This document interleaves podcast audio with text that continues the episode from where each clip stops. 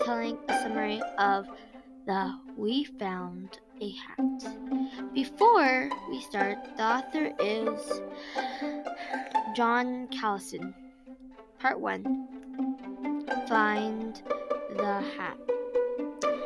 The two turtles found a hat together, but there's only one hat.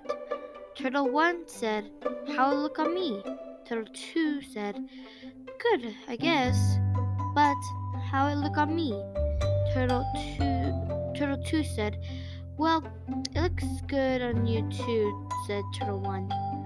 "It looks good on both of, uh, of them." They they knew it would be wrong if one had the hat and the other didn't, so they left it at a cactus. Part two. Watching the sunset. They're watching the sunset together. Turtle two said, "What you thinking?" Turtle one said, "The sun." "What about you?"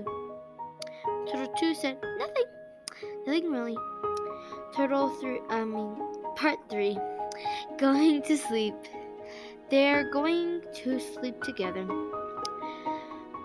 Two Turtle asks, "You almost asleep?"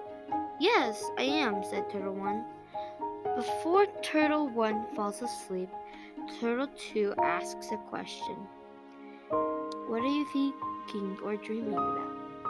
"Well, the hat. It looks very good on me. You also have a hat. It looks very good on you too." Turtle two said, "A hat? It looks good on me? So we both have hats?" Turtle two and Turtle one dream about them both having hats.